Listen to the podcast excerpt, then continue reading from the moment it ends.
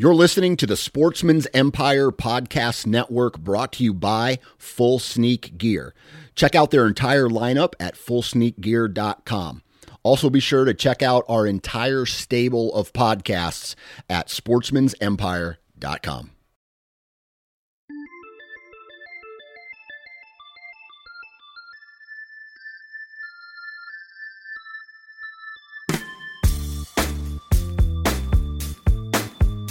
Welcome to the Nine Finger Chronicles podcast, brought to you by Exodus Trail Cameras, the number one podcast for bow hunting product information and hunting stories from across the nation. And now, here's your nine fingered host, Dan Johnson. Woo! I love it. I absolutely love Fridays. I don't know about you guys.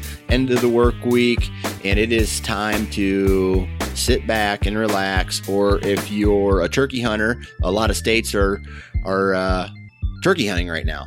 So good luck if you're turkey hunting right now. I got to wait like three more weeks until I get to go out and uh, chase some gobblers. But work week is over, or today you can coast through your work day. Let's not think about work at all today, and you just think about this podcast, think about hunting, and uh, I had a really good conversation with a gentleman uh, this week, and his name is Travis T Bone Turner. Now, for those of you guys who are familiar with the hunting industry, Travis is on um, TV shows like The Bone Collectors, Realtree Road Trips, and, and several other places. But what a lot of people don't know is that he is a world champion archer. He is a four time Georgia state champion archer, and he has a wealth of knowledge when it comes to archery and archery equipment. So I I loved picking his brain this week and as you as you'll find out through this podcast he knows a lot when it comes to archery and uh, he has a really cool story of how he started what he did to get to where he's at today. And uh, I think you're going to find that really exciting. So I'm going to shut up and I'm going to get right into this podcast with Travis T Bone Turner. All right. On the phone with me now is Travis T Bone Turner. How's it going today, Travis? Oh, good, man. Yeah, thanks for having me on, Dan. I, I look forward to chit chatting with you guys. Yeah, no worries. All right. So, first question that pops into my head is how did you get the name T Bone, and who gave it to you? The name uh, T Bone I got um, back in about 1998 or 99. I'd never been called T Bone ever, and I, I guess I was in my early 20s then, and I'd been doing a lot of work with Realtree and uh, helping them with the Monster Bucks DVD. Well, back then it was actually video series, and um, they had asked me to play a character on those uh, video and DVDs. Uh, kind of, if if people are familiar with it on the Monster Bucks DVDs, especially from about uh, volume five all the way up till about 18 or 20, right around there for about a 10 or 12, 13 year stretch. In between the hunts, they would always have like a little archery tournament. And um, after about four or five years of it just being Michael, uh, David Blanton, and Bill Jordan, they had, uh, you know, asked me what, you know, just I was helping them set up the 3D course, and they had asked me to help them, you know, come up with some other things to do. And I said, why don't you do this? Because there, uh, Foxworthy had been hunting with Realtree for quite a bit, and he played a character along with another guy named uh, Shane. I forget Shane's last name, but Jeff Foxworthy and Shane. Shane was a disc jockey out of uh, Nashville. They played Willie and Billy on the Incomplete Deer Hunter series that Realtree had put out. There was three three volumes of that, and I said, why don't you get them to shoot against y'all? Uh, you know, bring a little more comedy into the monster bucks. And uh, even if you, even if it's fake, you know, just come up with something to where they shoot against you guys, and they, they you know, they look like they can't shoot, and their equipment's subpar, but yet they just go ahead and, you know, whack y'all's tail on the on the archery range. And um, I said, well, and they they came to me. Shane wasn't comfortable about shooting, and they told me, they said, uh, you know, Trav, we'd like for you to do that, you know, and uh, you could be with Foxworthy. Foxworthy loved the idea. I had really gotten him into archery and uh, set him a bow up. He loved the idea. Realtree loved the idea, and they they had asked me, and I, you know, I didn't expect them to ask me to be on the video. I was fine helping behind the scenes. So they said, "Can you come up with a you know a character you know with some you know props and stuff?" So I got an old whitetail hunter bow and the old uh, floppy hat, flannel shirt, and then I got me a pair of those Bubba tees from a local truck stop for about three bucks and formed them up for me. And I you know I said, "What do y'all think about this character?" And they said, "That's perfect." Well, five minutes before we were going to be begin filming, said, "You know what are we going to call you?" Foxworthy is Willie, Shane was Billy, but we need you know a, a kind of a hick name for you. Travis just ain't quite hick enough, hick, hick enough. And I, I just threw it out there. I'd never been called T-Bone before ever. I just said, what about T-Bone? I mean, kind of off the fly because it's short, easy to remember. And they said, yep, we'll try this. So, you know, the whole time we're filming this, we're thinking maybe this is going to be a one-year deal where we throw a little comedy in there and, and you know, and that'll be done. And, and that's about, about what we all thought. But fortunately, it was well perceived by, you know, everybody across the country, women and kids, and we kept it going. And I guess that was kind of the creation of the T-bone monster there. That's kind of funny. I tell you what, I can remember one episode, and I when I was younger, I didn't watch a lot of hunt, outdoor hunting media or anything like that. But I, I remember running across one of those D, one of those uh, VHS tapes or DVDs or whatever it was, and mm-hmm. T Bone had a big V cut out of the bill of his hat. And that's, that's where right, that's yeah. where the bowstring went. Now the you guys were doing it as a joke. My uncle talked me in to doing that to one of my hats, and, and I was doing it serious for serious. Really? Yeah. So I was like, "Hey, man, if this is a joke, I can't have a big V cut out of my the bill of my hat when I'm in the tree stand." We actually, uh, uh, I don't know, about three years after that, we actually had them production made hats. Those hats were for sale. Actually, there we sold quite a few of them. Uh, we, we call that like whenever I do appearances and stuff. Even to, even till even now, uh, folks or kids or stuff, and they bring a pair of scissors and they say, "Hey, will you bonify my hat?" They call it bonifying a hat, and they'll buy a hat off the shelf and they'll have me cut a V in it, and then I sign it and give them the V back, and they keep the V. And but we actually had a bunch of those production model hats. We sold quite a few of them back in the day. But uh, yeah, it was a funny little thing. I I come up with that because the hat that I wore as T-Bone was a real long bill. You know, it was a fishing hat. Yeah. So it was like twice as long as a normal hat because it's made to keep the shade on your face. You know, a lot of saltwater fishermen wear them, or trout, uh, you know, fly fishermen wear them. And I thought, you know, in true redneck fashion, instead of when you're shooting your bow, turn your hat around backwards to where the bill doesn't come into play. T-Bone ain't going to do that. He he's he's a smart redneck, so he cuts the V in there so his string can still still come, so he can utilize that that bill.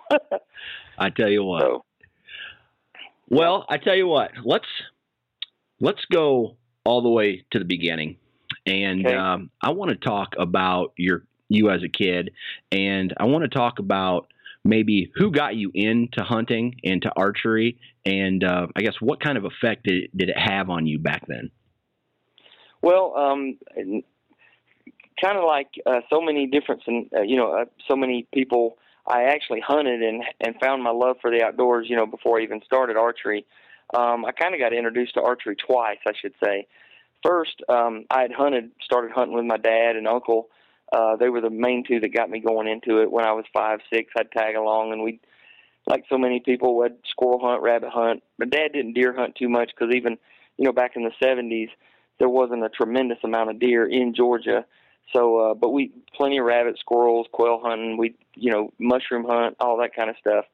And um, he bought me a bow for when I was 10 years old. I was in the fifth grade. I had, I had gotten all A's, so my reward, he bought me a bow. But my dad wasn't really uh, bought me a recurve bow, and you know, he he just bought a bow because the the legalities was you had to pull 45 pounds with the bow to hunt with it. So he got me a 45 pound bow. Well, we all know with a recurve, if you're nine or 10 years old, 45 pound bow is pretty stout.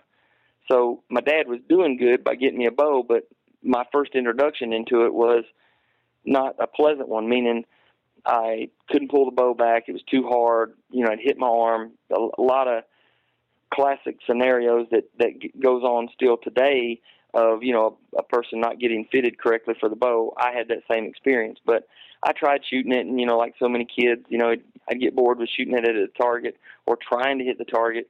I'd shoot it up into the air, you know, because we all like watching an arrow fly. I'd shoot it up, go grab my arrows out of the field, and shoot it up again. And then my neighbor um, Dewey Hires, he he was big into archery, and I'd go down there and shoot with them a little bit. But my bow was just too much bow for me, so I kind of put it down after about a year and didn't play with it anymore. Well, in my mind, here I am, ten years old. I thought, um, you know, I can't pull 45 pounds because it was a bad experience. Well, you go through quite a transformation from 10 to 18.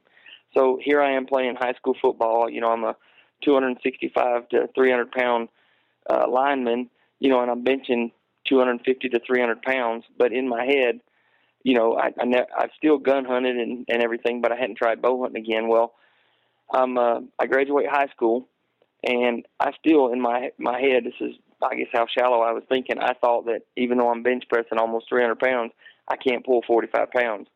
So my friend started bow hunting, and I said, no, I'm not going to get into bow hunting. All you do is wound a bunch of deer. You know, here I am, 18 years old. You, you're just going to wound a bunch of deer. I was in the hunting club with them, but I was looking forward to gun season, and we were fishing in the summertime. Well, they said you better get a bow. We're, you know, we're going to start, you know, shooting in the backyard. We're not going to fish as much.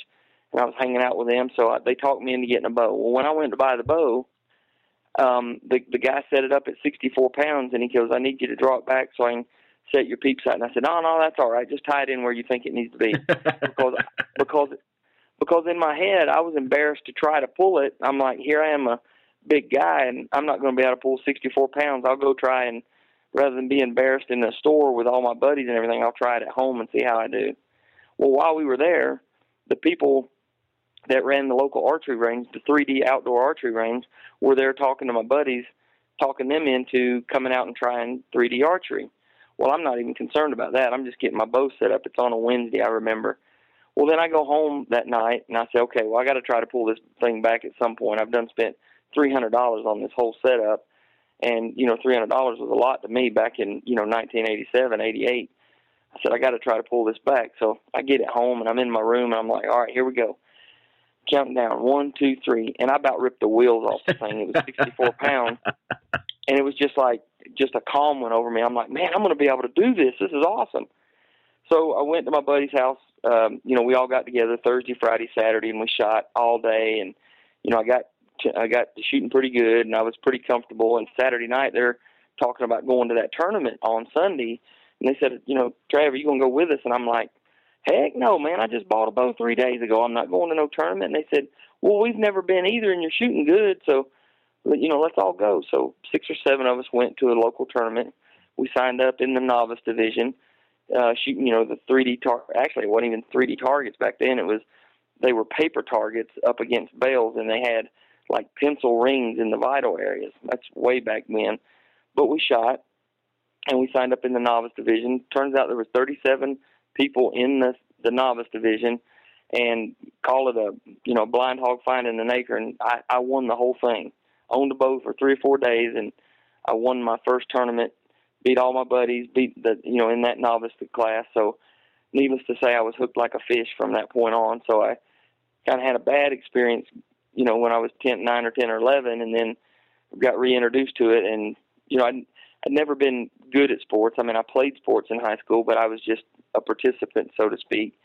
And uh, I finally found something that I was really, really good at, which was archery, and I just couldn't absolutely get it, get enough of it. And that same scenario, seeing how important that it was to be fitted and and and have the confidence in archery, is one of the main reasons I started with Realtree because um, I told them those guys I had my own store by that time, and they began trusting me with their work. And I told them, I said, I want to be the to facilitate all the people that you introduce into hunting, because you see so many people in magazines, and you see so many celebrities in magazines and on TV shows that you can tell that their draw length's too long or too short, right. that their peep sight's not right, they're not set up correctly.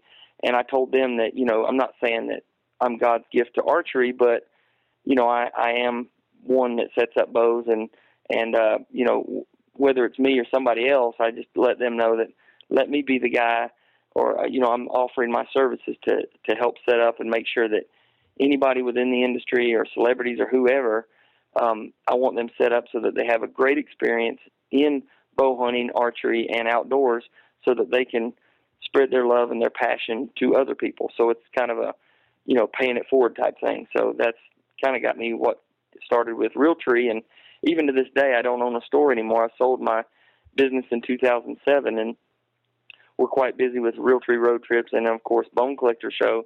But even to this day, I have a shop in my basement, and I still set up 45 to 50 bows a year just because that's what brought me to the dance. Gotcha. Now I tell you, there's definitely a difference between having, I guess, an average guy set up your bow and uh, a, a prof- someone I'm going to call a professional setting up your bow. See, I, I, I myself, I don't own a press. I don't, I don't put anything on. I I bring it to someone to do it to set up my uh, my bow, and right. I've had some bad experiences with you know some part timer at a, a, big box store do it. Yeah. But now I've found the guy, and I go to him every year, whether he works in the archery department of that store or not.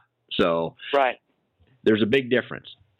Absolutely. Once you, um, you know, and I, I can say this all across the country. I've got to do lots of grand openings and worked with a lot of great bowtechs across this country. And you know, uh, box stores are are very important for getting our gear and stuff like that. But I can't say enough about the small independent dealer or the the the mom and pop shop or someone that is so certified that uh, that can really uh, is a good pro tech, a bow tech, and someone that can, you know, get you, uh, you know, set up correctly because it, it is uh, invaluable to make sure that your bow's tuned and more importantly fitting you like a glove because it can make your experience and your, you know, your hunts and everything just so much more enjoyable. So, save sometimes saving that dollar, you know, getting it, getting a bow off of line or you know buying your buddy's bow may not be so much if it doesn't fit you. So the money you spend for a a, a, a reputable pro shop is well spent. Right. So let's go back to when you won that little novice division tournament in a local mm-hmm. archery tournament. How old were you then? It was 1988, so I was uh, 19. I was 19. Okay. So, with that said, then, um, it says here in 1991, you won the ASA 3D World Championship. Yeah. Now, yep. what happened between the age of 19 and 1988 and 1991 when you won that? Well, I I, I worked for Mercedes Benz actually in Atlanta, so my 40 hours a week was devoted to my job. But I can tell you, every other moment I wasn't I wasn't married. I didn't have kids. I still lived at home, so I devoted a ton of time to archery. Like I told you in, in 1988, I was just I, I couldn't get enough of archery. I mean, I I breathed it. I I spent every available hour at a local pro shop, Buckskin Archery in Kennesaw, Georgia. I shot every tournament. Sometimes I'd shoot three and four and five tournaments a weekend. We'd drive all over the state.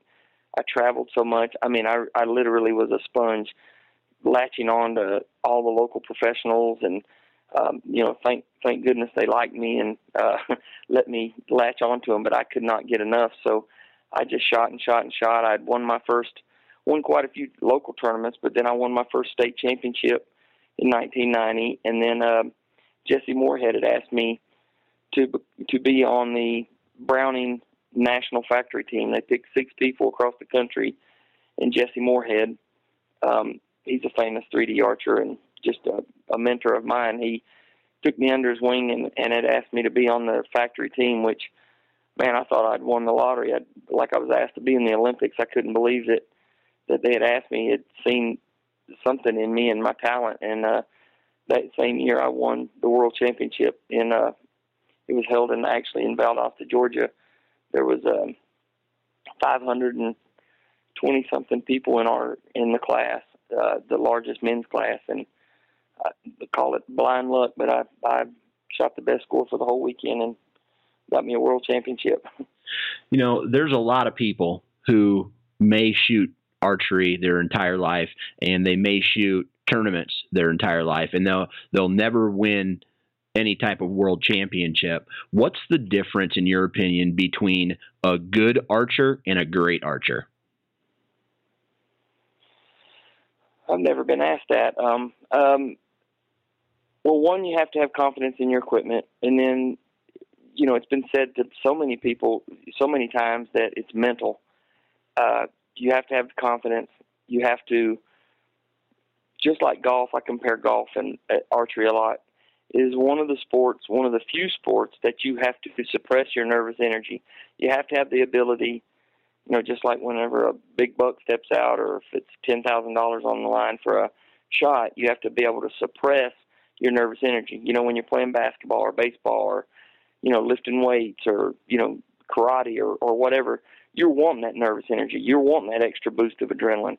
But you need to suppress it in archery, you know, because you have to stay calm and mentally and watch your breathing. There's just so many things. So um, the ability to do all that is want someone that takes it to the next level. And then that's on the target part of it, but you know, 3D puts another aspect to it because you have to judge the yardage. You not only have to shoot accurately, you have to judge the yardage correctly, believe in the yardage, and then uh, you know uh, execute the shot. So, um, and, and another thing about archery is you know that that I find so attractive, and I'm sure everybody else is, is no matter how good you are, you can always get better. I mean, I, I, whether you're Levi Morgan or Jeff Hopkins or Dan McCarthy, a lot of the famous you know archers out there, Randy Ulmer or or what have you, you can always get better. So you won that in 1991, and then it looks like you won a couple more Georgia state championships. Um, what what took place after I guess what took place. I mean, were were you trying to hunt this entire time too? And uh, I mean, so you were working, you were doing these tournaments, and were were you hunting as much back then, or, or just shooting? Well, um, when you're, you know, in archery tournaments are really mainly just from January to about August, and then from about mid-August or the third week in August all the way till through Christmas. Um, that I'm not going to say there's no archery tournaments, but virtually there are no archery tournaments. So that leaves the whole fall open to deer hunt. Now, you know, at that time throughout the 90s, I wasn't filming, so all I did was, you know, I'd work my job. Um, I worked for Mercedes Benz up until 1992. Uh, After I'd won the world championship, I realized I didn't want to, you know, work for Mercedes Benz the rest of my life, and I got tired of the traffic going in and out of Atlanta. I'm a country boy in Atlanta, just that didn't mix. And I thought, you know what? I thought while I'm young, and uh, you know, my dad had always told me, and my my uncles and stuff, they said, whatever you choose to do in life, make sure that you have a passion for it, because you don't want a job that you hate. And um, you know, I thought, well, you know, while I'm young, I still lived at home. I didn't have a, uh, you know, a family or a wife or you know, very much responsibilities. I thought, you know what, I'll try doing something in the outdoor industry. I had no aspirations or even thought about being on a TV show or anything back then. I just loved archery and wanted to do something in that. So I took a big pay cut and went to work for a local archery shop. So my commute to work was shortened to only about 30 minutes rather than an hour and a half each way. And, you know, I was making about eight or $10,000 a year less, but, you know, I was doing something I love. I get to work on bows. I get to tell hunting stories and, you know, have fellowship with all my buddies. And, uh, you know, I learned the insides and outs of retail. So, you know, life was good. You you work 80 hours a week, but you feel like you didn't work 20. It's like, man, I wish I could work another 20 hours because I love this job so much. Well, I learned learned the ins and outs and opened my own store. Me and a buddy of mine had opened I'd, after two years of running that store. I opened up my own store uh, south of Atlanta where the best hunting was, and then actually moved down here, uh, you know, in the country. And um, you know, times were tough. I ain't gonna, I'm not gonna lie to you. The first three years that we were open, it was really really tough. A lot of bologna sandwiches and frozen pizzas were eaten. I can tell you that. But um, you know, life was good. I was touring. I was still going around shooting lots of tournaments. Never missed a an IBO or an ASA all throughout the '90s, and I was making good money shooting because I had you know sponsors and partners you know within the industry. Hoyt, I've been with Hoyt for you know uh, over 20 years now, and I was with PSE back then. And when I'd won the World Championships, I was with Browning and a lot of the accessory companies I, I was with, and between the endorsements and then the contingency monies and then the money I'd win, you know, I I didn't win another World Championships after 1991, but I, you know, consistently placed in the top 10 and was dragging a few Happy Gilmore checks home. So uh, it was subsidizing my income along with, you know, having a store. And then in 1994, after two or three years of us being open, I bought my partner out, and that's the same time that I had met Bill Jordan, Michael Waddell, and David Blanton, and that's when the relationship with those guys started. I started setting up all their bows, became friends with them, helping with the monster boats behind the scenes. Then they asked me to play the character of T-Bone in '99, and then each year they'd ask me to hunt in front of the camera. And in about 2002 is when I uh, quit traveling with um, shooting tournaments because the prize money had went down quite a bit. I was more focused on my store. My store was doing phenomenal then because um, because of my connection with Realtree, and then also because of my tournament background. I'd built up a really reputable business, so I just focused on uh, doing seminars and clinics and stuff for Realtree, setting up their bows and and and getting to hunt a few times on camera with them. So kind of switched gears from tournament archery to you know hunting on TV around the early 2000s. Plus, I'd met my wife, got married, and then uh, in 2005 my son was born. That sounds like a a very busy time in your life. That from that uh, from the time that you quit Mercedes Benz to the time, I mean, basically to now, it sounds yeah. really busy. Well, it, it is, but I mean, it is busy. But you know, again, I go back to that. My, you know, my dad, and you know, I I feel I do it all over again. There's a lot of hours, but you feel you don't feel like they're wasted hours because one, you're working on your your future, and you're doing something that you love and you're so passionate about um, you know, it's no different than a guy that works nine to five. He'll work 40 to 50 hours a week at his regular job, and then he's spending that much time on his hobbies. I'm just extremely fortunate that my hobby and my passion is my career. So yep. uh, I'm sure a lot of guys would love to spend more time on their hobbies and their passions, but their their darn you know their nine to five job gets in the way. So I'm very fortunate in that respect. I I'd like to think that we stay humble and grounded with that outlook on it. Yep. Now, quick quick side note: you mentioned you lived in Atlanta and worked for Mercedes Benz. I I lost my finger in Atlanta, Georgia, and you did. I did in uh, factory in College Park. Okay. So, and I, and when you said the traffic is horrible, the traffic is horrible down there. Yes, it is. That made me never want to go to a big city again. Yep, me too. I, I said uh, even when I go back, you know, a couple times a year, you know, I have to go to the airport quite a lot, but it's on the south side, so I really don't hit the traffic. But if I have to go through Atlanta and hit the traffic, and I, I'm like, man, it just it just makes me know that I I made the right decision. And that and that we're country boys. That's exactly right. So, yep. with you working in in a 3D or in an archery shop, you've probably, I mean, you've seen a lot of products come and go, you know, from being the shop owner to today where you're being endorsed by certain companies. What what's one thing or let's I want to basically talk about the evolution of hunting products. You know, the bows have gotten faster. Um, mm-hmm. the, you know, all the equipment seems like it's it's less hey let's throw this together and call it a hunting product to more of an a, you know focused engineering and you know well thought out planning in detail to you know to the nth degree what's what's your observation on that period of time that you've been in the hunting industry oh it, it amazes me i'm uh, even to this day i'm still maybe you call it a self proclaimed proclaimed guru i just love I'm like Inspector Gadget. I just love seeing what they're going to come up with, and I love helping a lot of the companies that we work with being, you know, do research and development and trying to build better mousetraps. But um, w- one thing, and I, I think I'm answering your question, but like release aids have come a long ways. Like when I was in 1988, release aids were only been around for a little while, so there was only three or four to choose from. Now you've got easily 200 to choose from and they've you know, the two biggest accessories, in my opinion, that are the most important are the arrow rest and the release because you can aim with a toothpick. You know, no offense to these great sight companies, but you can use a toothpick to aim with.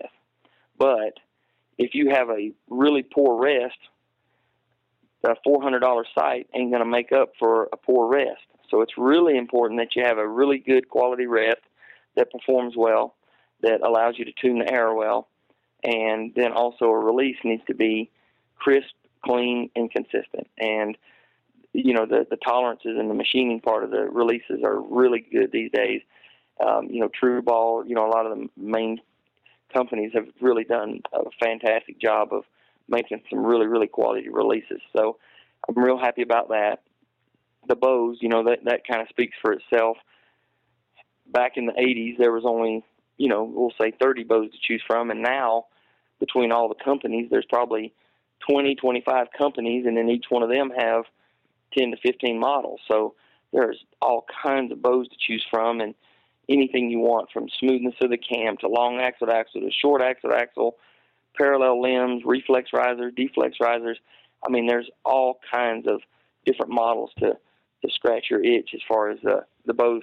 And I keep I keep thinking like, you know, back in the 80s and 90s, a 300 foot per second was the what everybody went for, and now it's it's achieved with ease. Yeah. Um, getting 300 feet a second, and you can do it with extreme accuracy and forgiveness. So that's pretty amazing. But you, one of the the biggest inventions or innovations I've seen for bow hunting and target archery in the last 20 years, I would definitely put in the top three is the laser rangefinder. That to me is is a extremely valuable um, a tool for bow hunting and an extremely uh, tool for um, training as a unknown distance 3D archer because I used to take a basketball before laser laser rangefinders, and I would kick a basketball and go on long walks in the afternoon and judge to the basketball, or, and then walk it off step by step. Or I'd, you know, set up targets and know the distance and sit there and study them. And you know, I didn't have that laser rangefinder. Whereas I've got the number three rangefinder that was ever introduced into Georgia. I've still got it in my safe downstairs. It was a big, heavy Bushnell, and it was about the size of a small shoebox. But yeah, yeah, but but oh, it was it was worth its weight in gold, and uh, it still works. Um, I, I sometimes I'll put a battery in it and use it, and it still works. But that was probably in about 1996, I guess, 95 or six when I got it. But gosh, I I tell people all the time in seminars, I'd rather I'd rather forget my bow sometimes than my rangefinder when going to the tree stand because it, it's just oh, it's just helped our efficiency so much. I mean, you know, we're seeing guys on YouTube and and a lot of these hunting shows and stuff shooting deer, you know, way beyond 60 yards, and you'd have never ever even tried that way back in the you know the mid 90s. So uh, it's really made it's been a game changer as far as hunting and and making sure that we're more proficient hunters. So another question about your your shop when somebody would come into your shop and let's say they were having problems be, you know being accurate. What what were some of the biggest problems that you saw um, as a bow shop owner with people i guess making mistakes eh, whether it was form or whether it was equipment not fitting them yeah the, uh, some of the common problems are uh, the equipment not fitting them so many people would uh, the, the two biggest things are too long of a draw length it's not so much nowadays as it was back then because people can learn a lot online and kind of they can not necessarily get it correct, but they can get real close on their own. Um, you still need to have it fine tuned, but too long a draw is common because so many people want to shoot faster, and we all know that longer draw length means faster. And then also, they shoot too heavy of a bow. They try to shoot too heavy. One, if it's a macho thing, I'm not sure. You know, they just want to be able to tell their buddies they're pulling 70 pounds when effectively, they really need to be shooting in the low 60s to be consistent, you know, especially when you're going through some practice regiments of shooting, you know, 30, 40, 50, 60 arrows a day. You need to shoot a little lower poundage. And then, uh, two, you know, naturally people drop their arm. You know, if they haven't been taught properly, they they drop their arm or they'll punch the trigger. That's one of the biggest ones. You know, and collapse on the shot and punch the trigger, and that that breeds uh, anticipation, and then anticipation uh, starts flinching, and then flinching, we all know, starts target panic, which uh, is a is a very huge hurdle for most archers to get over. It's if you shoot long enough and you shoot not the proper form, you're you're going to go through some some form of target panic eventually. Most all archers that shoot a pretty good bit go through it uh, eventually if they're not stay on top of their game and shoot good form. So those are the main things. So how do you beat that? Target panic. Target panic is uh, it's a mind over matter, um, meaning like you start flinching, you start dropping your arm, and you start punching the trigger. Well, your mind tells you that, hey, I'm punching the trigger, and then if you flinch, you know you don't like that feeling when the bow. So many people feel like the bow's taking it away from them, or it's wanting to collapse on them, and you know you you start collapsing on the shot, or you flinch and it doesn't go off. So the cam starts to go over, and it's just a real eerie feeling, and makes you sick at your stomach when it happens. So when you start flinching, you you know you're doing bad things. So what you end up doing is subconsciously, you know that you're going to flinch when the pin hits the dot. So subconsciously, to not flinch or to not have target or or you know to not collapse, you subconsciously will never let the pin touch the dot because you know that when that pin touches the dot, you're going to flinch and you don't want to flinch. So you stop yourself from flinching by not letting the pin touch the dot. So then what happens is you start aiming low. You start holding under the target. You can hold anywhere, but commonly most people aim underneath the target, and they start setting their sights to hit two or three inches high, so that so that you hit the dot, compensating, if you will. And then then you learn that, and then you have to set your sight where it's four or five inches. And then usually what someone does is they start doing drive-bys, is what I call them. Is like right when you're getting ready to shoot, you're holding four or five inches under the dot, and then right at the last second, you lift your arm up real fast, and then as the as the pin's going across the dot, you punch the trigger. And you know that you know consciously, you know you're doing wrong, but it gets you by for a, a day or two or a week or two. But the in the in order to beat that, uh, the target panic, it's mind over matter. So what you have to do is you have to learn to shoot the bow, execute without aiming, and then you have to learn to aim without shooting, and then you bring the two together. Because your mind can only do one thing at a time. You know, it's it's real easy to think that, you know, yeah, well, I can squeeze the the release and then I can shoot at the same time. You can't consciously think of both of those things, so one of them has to be uh, done basically subconsciously. So what you you you know, the only thing that you really need to be ex- thinking about at the at the second of the shot is to is to be aiming. It's like that pin's right there, and then the whole shot needs to be muscle memory. So in order to do that, I recommend that you stand at five yards from the target. Make sure that you're aiming level. So many people set a target on the ground and they aim down at a 45 degree angle. Make sure the target's up and that you're shooting, you know, where your your arm is level and you're shooting, you know, basically four to five foot into the target. So you pull the bow back, put a piece of tape in front of your sight where you can't see your pins, or either take your sight off of the bow. And I always tell people to try to dim the lights in the room as as much as possible. A lot of people tell you to close your eyes, but um, at first I I used to do that, and I told people to do that. But when you close your eyes and you're anchored in on your shot, your eyes actually straighten up in your head, so it messes with your equilibrium. So what I tell them to do is take the sight out of play, put a tape on the sight, take the sight off the bow, draw back and anchor in, and then just aim at a blank target. Don't have any dots on there, and then just really focus on. You don't care where the arrow hits. You just want to hit that target. You just want to execute the shot. Squeeze the target. Squeeze the trigger. I mean, make sure that your muscles, your chest is being expanded. You have a ball between your shoulder blades, and you're mashing that ball between your shoulder blades. You're pushing, you're pulling, you're squeezing, and the shot goes off. It breaks, it executes. You do that for 20, 30 shots every day really pour your heart into it. Don't just don't go downstairs or or work on the range, and then don't aim at all. Don't even go outside. So many people, I tell them to do this, or somebody tells them to do this, and they think, "Oh, I'm cured." They do it for three days, and they think I'm cured, and they go out in the yard because they can't wait to try it. Whereas I'm telling you, it's going to take some people weeks, months. This is something that you have to do. And then what you need to do is aim without shooting. So when you do have your sight on your bow, you can draw back and aim at a dot that's in the target or aim out in the yard, but don't ever shoot the bow. Just let the bow down. Just put your finger behind the trigger, aim, and just visualize that the shot went off.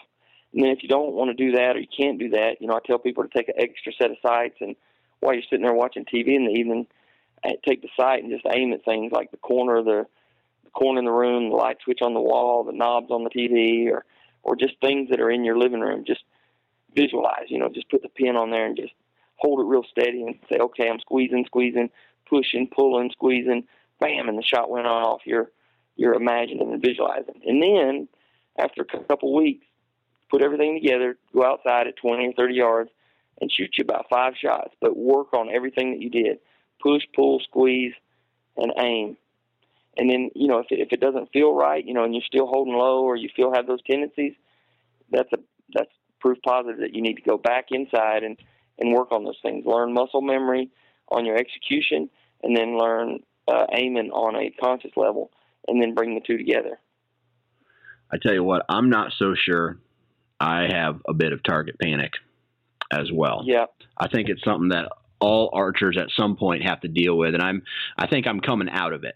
Thank God. Right. But um, and or it could be buck fever too. Yeah, and and and there's different levels of it. I mean, you, like when I went through it after I'd won the world championships, I went through it in 1992, and I mean, it, it almost brought me to tears because I'm like, this is so silly. It's just mind over matter. But and, and it's better, you know. Like one day it'll be better than others. It's like, wow, you know, I had a good day, and then other days it's like you, you can't even hit a target at, at 30 yards. It's all you can do to keep the pin on the target. And it's it's really silly, but it it's it's a true thing. I mean, a lot of people go through it. So now I want to change gears just a little bit, and I want to talk about hunting. And um, I want to talk about the very first deer, whether it's a doe or a buck, that you killed with a bow. Was that Okay. was that when you were 19? Yes, it was. I I had um, shot that tournament and won that. We we shot like one or two or three tournaments that year. I had won the tournament. It was in June or July, but it was in June. It that's when it was. And uh, you know, bow season comes in first of September. I'd gotten in the club with my buddies, and, and I was just mainly focusing on rifle hunting. But um, you know, now heck, I was shooting a bow. I was like, I was getting really ready to go. Uh, bow hunting. So opening day, it's pouring down rain. I'd spent the night over at my my buddy's house. We all piled up and, and left early for the hunting club. Got there way before daylight, sat in the truck, and it was just raining like crazy. We all knew the stands that we were going to, and my buddy's dad, uh, Wayne, uh, my my dad didn't bow hunt, so uh, he wasn't in the club with us. But uh, Wayne had told me, said, "Look, I'm going to be about 200, 300 yards behind you." He goes, "It's raining, it's wet. If you shoot a deer, he goes, you're going to need to you're going to need to holler at me because we need to jump on it, you know, to get on the blood. And I hadn't killed a deer yet ever with a gun, and so I'm my I deer hunted a couple of times, but never killed a deer. This was my first time with a bow in the stand. I get up there and it's a built stand, and I'm sitting there. It's about 9:30, soaking wet. I had a trash bag for a for a, a, a rain suit. I, I mean, I know a lot of guys have done that too. So I'm sitting there in a rain suit, and I'm like, yeah, this is crazy. But it was like opening day, and I was so jacked up, and long before trail cameras and things like that. But it was, I, you know, there was all kinds of deer sign in there. I knew I knew I was going to see something. So about 9:30, these six does came. They came from my left. So I, I stood up real easy, and I picked the biggest doe out, and I looked behind them to see if there was any more deer coming. I drawed back. They didn't have a clue I was there. I touched the arrow off, or, you know, let the pin settle on there, and my heart's beating out of my chest. I touched the arrow off, and I it was like the whole world went into the matrix in slow motion. I could watch that arrow, and seriously, I could. I, I mean, even today, I mean, that's been twenty something years ago. I, well, thirty years ago almost. I can see that arrow going into the into that critter right where it's supposed to be, and before the arrow hit the ground on the other side, I'm screaming at the top of my lungs, Wayne! I'm yelling for my buddy's dad to get there. I mean, he meant, I knew what he meant, but he meant just like as the deer runs off, then holler at me. So I'm screaming, Wayne, Wayne, Wayne, you know, because I was just so excited I'd shot a deer. These deer scattered, and two more deer are, are you know, they're standing out there kind of looking at me, giving me the chicken eye because I'm just screaming at the top of my lungs. And these deer haven't run off, and you know, this day and age, if I'd have been thinking right, I'd have nocked another arrow and got another shot at another deer. But I, I was just so excited about that one, so he come over there, you know, pretty fast because he thought I'd fell out of the stand because as loud as I was yelling. And uh, we we trailed the deer up. It only ran about 75 yards, just went over the hill, just out of sight, and just a big old, just a big old fat doe. But man, you, I, I was as proud of that as any buck I've ever killed. So, so then you probably caught the fever, right? I mean, what? Or I mean, you just you just got done killing the very you know your very first deer with a bow. I mean, mm-hmm. I don't know about you, but I I think about deer hunting every day of the year. Every day. Yep. Oh, At, yeah. I mean, did you catch fire then, or was it something that kind of progressed over time?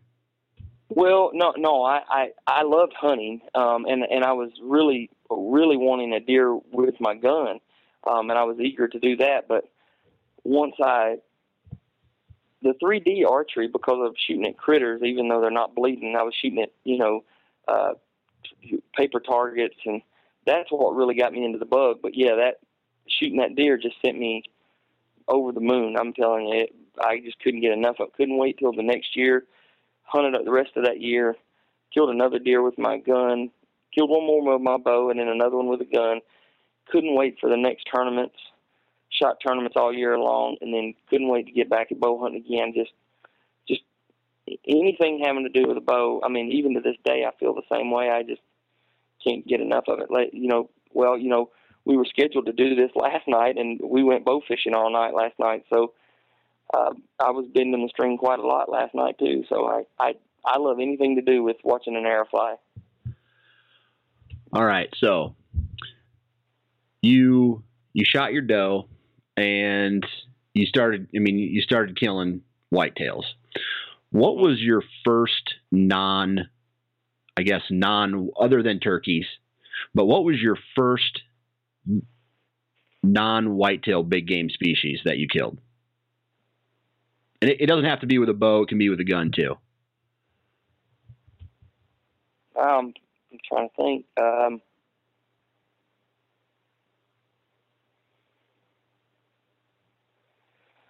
um, probably a hog. Um, yeah, I'm pretty sure it was a hog. Okay. In Florida, with yeah, it was with my bow, and then uh, then a bear, mule deer, nilgai, killed a aoudad sheep. But yeah, hog was my next one. I like shooting hogs with them too. Fish, lots of fish. I bow fished a lot. I I love that. Short of killing a whitetail, bow fishing is my favorite. Yeah. So I love it. So, all right. So you get hooked up with Realtree, and you know that obviously mm-hmm. opened up a lot of doors for you, and you've had the opportunity ex- to experience some, you know, some crazy some crazy hunts, you know, to travel all over the nation. What's uh, what's one of your favorite hunts that either you look forward to every year, or one of your favorite hunts that you've done? Well, yeah, you're right. Um, I mean, my relationship with with Realtree is is still extremely strong, and that I, I have so much to be thankful for with them. But um, yeah, that was a major stepping stone. I, I would have never thought that uh, a big Georgia boy was going to get to hunt with Realtree and get to hunt all over. I, there's no way I would have ever been able to do that had it not been for Realtree. So I'm very fortunate as far as that goes. But and all the hunts, you know, because whitetails are just about everywhere, you know, in the in the country. So all the hunts are so memorable to me. Um, but my two favorite states are Kansas and uh, Iowa, and probably one of my most memorable hunts, other than hunting with my son now, because those are so important to me now. But if we're talking my own hunts, um, the first year we started Bone Collector, which was 2008, um, myself and Nick, um, we was given a piece of property to hunt. I drew a tag. It took me four years to draw a tag in Iowa, and my um, um, Whitetail Whitetail Properties had offered us a tract of land to go hunt. So me and Nick, Nick was going to film me on that because he didn't have an Iowa tag, and I had that tag. So we went up there um, at the, well, I went the first week of October for four days, hunted with Lee and Tiffany, didn't kill a deer. But, you know, when you draw that coveted tag, you're going to mark off several weeks to try to get it done throughout the year. So went back on the 25th of October, had this piece of property. Me and Nick scouted it out, hung the stands. It was in a deep, dark, dark timber. I mean, uh, uh, didn't have any trail cam pictures. Knew there's some decent deer on there, but nobody hunted that property. They just owned it, but nobody hunted it. There was no stands. It's basically like here's a raw 300 acres. Good luck, have at it. So we scouted it out, hung the stand, went back in there on October 29th. It's about an hour after daylight. Two small bucks came by. They went down into this bottom. It was about 90, 100 yards apart. Took and rattled. Buck come, a small buck come out of there, then a big buck come behind it. The small buck went right underneath us, and then the big buck was headed that way, and then he turned and started going right up the hill. He was going away. This was on the first year of uh, the first year of uh, bone collector. So he's going away, and I snort wheeze. I'm like, man, we've lost him. He, he didn't see what he needed. We rattle his horn, so I snort wheeze, turned him around, and he came right back down. Shot him at 26 yards, and even to this day, it's it's the biggest buck I've killed with a bow. It scored 162, and uh, because you know it, it was the first year bone collector, and um, you know Nick was there filming me. We had scouted it out. You know, there's a lot of ways to kill a deer. I'm kind of backing up now. You know, if you kill a 160 in Texas or if you kill a 160 in Iowa, you know they're they're by all means they're all great, no matter what. You know, because they're memorable. But if they're, they're, I like to use the terminology pride factor, being as we wasn't in an outfitter. Somebody didn't put us in the stand. Um, you know, it wasn't a deer that they knew was going to be coming by. This was something that we we scouted on our own. You rattle it in. It wasn't in a food plot. Not that not that there's anything wrong with any of that stuff. It's just you know what I mean. Like right. all the things lined up to make it a huge pride factor. I mean, and and Nick had filmed me, and we just had started Bone Collector. It was on a piece of property that you know we scouted it out. That it was in the deep timber. I, I couldn't be more happier. My my whole goal was I was like, man, I want to kill a 150 in Iowa. That would be great. And uh, you know, just everything came together. It was like it was like a huge pimple popping, and I, I, I we, me and Nick was both kind of teary eyed in the tree stand on that one. It was real emotional. So, let's see here. What else do we want to talk about? Let's talk about you know the the show and or not necessarily the show, but you know you're you're out there now. You're doing a lot of uh, hunting throughout the year. You're doing a lot of um, speaking engagements. And before we got on the phone, you mentioned that you are you are on the road roughly 200 days of the year. Yeah. What's what's that like? Well, it's um again, you know, uh, going back to it's passionate. You know, you you have a passion to do something in the industry. You know, way back when I just wanted to do something in the industry, whether it be fletching arrows or working on a bow. Like I said earlier, I didn't have any aspirations of being on TV or you know being the national spokesperson for Whitetails Unlimited. It's just I was in the industry. I, I've made sure that I had a strong work ethic. I, I I'd like to think I have a decent personality and am you know am likable. And as opportunities you know came across, and I was fortunate that some good ones came. You know, I, I took advantage of them and you know walked through those doors as they opened, and I, I can uh, you know have progressed and, and and made a career out of it. You know, so that that that is you know I'm I'm living a dream. I really am. I, but um, at the end of the day, no matter what you do for a living, you know there's something that's always going to be. I hate to use the word negative, but something that pulls on you, and that that's the hardest part of our career, me, Michael, Nick, and people that do this for a living is is the the so much time away. Meaning, you know, I have a ten year old son and my wife. I I am gone quite a lot. You just have to learn to, no matter what job a person does, whether my dad was a fireman, if you're in the military, there's something that's going to be, um, you know, rough on your family. So we just have learned to make it work. But that is the the, the one negative thing is that I'm gone so much. But you know, days when you're having a bad day, you know, on the road, and you, you know, you, you, you, uh, you know, want to be home or whatever. I, I'm real. I, I think that I'm real good about having a reality check, saying, you know what, there's probably three, four million rednecks out there that would cut their right arm off to trade places with you, and you know you, you're getting to, you know, get to hunt and everything like that. So it's real easy to have a reality check and say, you know, you know, cowboy up, poke that bottom lip back in, and and uh, you know, do your job and enjoy your job. So, and it doesn't happen happen very often, but sometimes it does. You know, when you're like, gosh, I've been gone every weekend, and and I have even this year. I've I've not had a weekend at home since uh, before Christmas. So, um, and and I don't have another one at home till June. So, um, my weekends are through the week, so I have to make sure that I have good quality time uh, throughout the week. But you know, even even in the week, I'm doing uh, you know radio interviews and then tons of office work because you know I, I do a lot with Bone Collector as far as the the day to day. We have to worry about endorsements, partnerships, commercials, and I'm not complaining. I'm just saying there's way more to it than just hunting. You know, throughout the fall and and then you're not busy in the off season. There there really is no off season. It's just a changing the season. Right, and I think that's one thing that a lot of people don't understand when it comes to the hunting industry is you don't just go out and hunt. It's it's a business and it is yeah. and you have to be on point all year around it, yeah it, everybody's like man i would love to do what those guys do. Well you want to be away from your family 200 days out of the year. You want to have to you know do contracts and negotiations and all, all that stuff.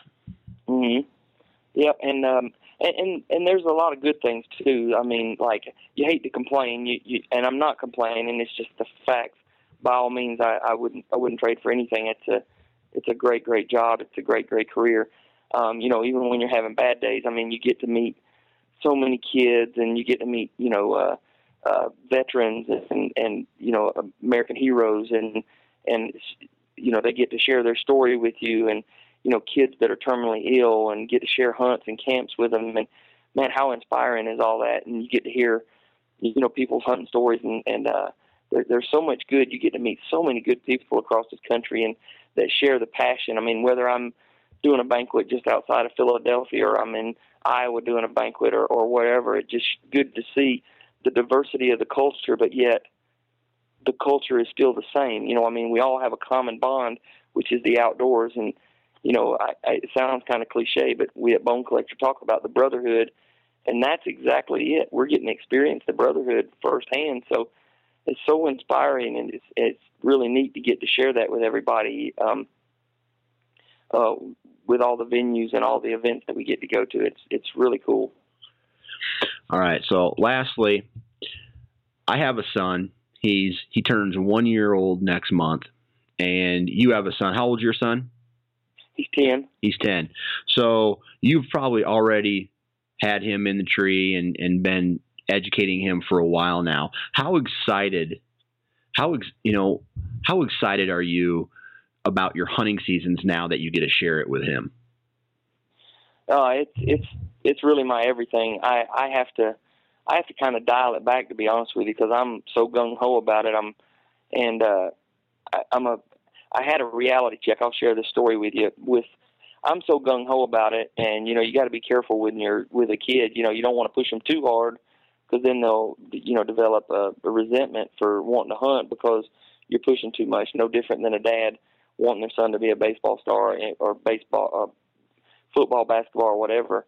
You can't push them. You just want them to you know want to do it. But I guess I you know I'm wanting it pretty hard. And his name's Archer. I don't know where we come up with that name, but my son's name's Archer. But you, you know you want it, but I got to try to dial it back. And then earlier this year, I'd asked him if he wanted to go hunting this afternoon, and and and nine times out of ten he says, yeah, yeah, let's go. But this time he didn't want to, and uh, you know, I said, man, today would be a a good day, and it it was. I was really wanting him to go because it was a good day. Wind was right. I'd been getting trail cam pictures of a targeted buck that we were after here on our place here, and I, you know, I was I was trying to convince him without saying, yeah, we're going, you know. And uh, he said, no, I don't want to go. And um, I just assumed. And my son is it, um, just to share it, he's autistic. He's uh, on the low spectrum, which you probably would never know it, uh, you know, just meeting him. But um, anyway, it, it uh, there's some behavioral hurdles there, and you got to you got to handle things a little differently with him. But great kid, great personality, not your typical what you would think of a autistic kid, but he is on the low spectrum of autism. So there are some small hurdles for us, but we're doing good, great relationship. But I was asking him, just trying to get to the bottom of it. Well, I didn't realize this, but he said, he goes, I'm not going to be a hunter, Dad. He tells me that. I'm like, and he goes, I'm going to be a surgeon. He wants to be a surgeon. That's what he tells me. And I'm like, well, you can be a surgeon. I said, people, people hunt that do all kinds of things. He goes, well, I'm not going to be a hunter. Well, after I, he couldn't really explain what he was meaning, I kept digging and digging. Well, he sees me on TV, and he sees me sees that hunting and the outdoors takes me away from him and my wife and the family so much. He thinks that I'm trying to uh, ask him to hunt so that he will be a hunter as a profession because he was looking at things until you know this year when we got things cleared up. He thought that hunting was a job. He didn't realize that hunting was just something you had fun that you did or that you provided for your family. Um, so, and I felt horrible because I just assumed that he was latching on and learning like most people was, but he he sees it because it's a little different with me and it's my career. He was thinking that it's a career, and you know, he was thinking that I was trying to groom him to be a hunter, and he couldn't be anything else, and I wouldn't be happy unless he was a hunter. So I, I'm so glad that he shared that with me, so that we got it into perspective, and and from that point on, um, you know, he, he he sees that hunting is a, a pastime, a hobby.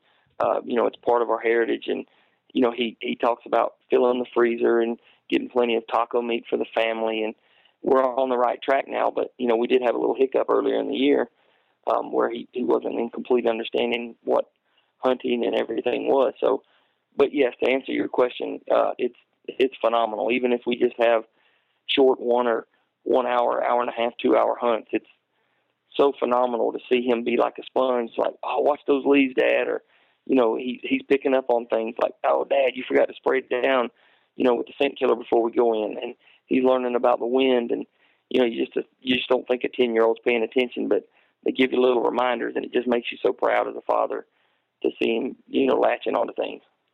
I tell you what, I'm deaf. I got a daughter too, and she's three, and we we go on uh, shed hunts and in the backyard, and you know, throw some sheds, and she goes and picks them up and whatnot. But I'm looking, I'm definitely looking forward to that time of my life, and uh, can can uh, experience that with my children. But all right, Travis, if people want to find out more about what you got going on and what you're doing, where should we send them?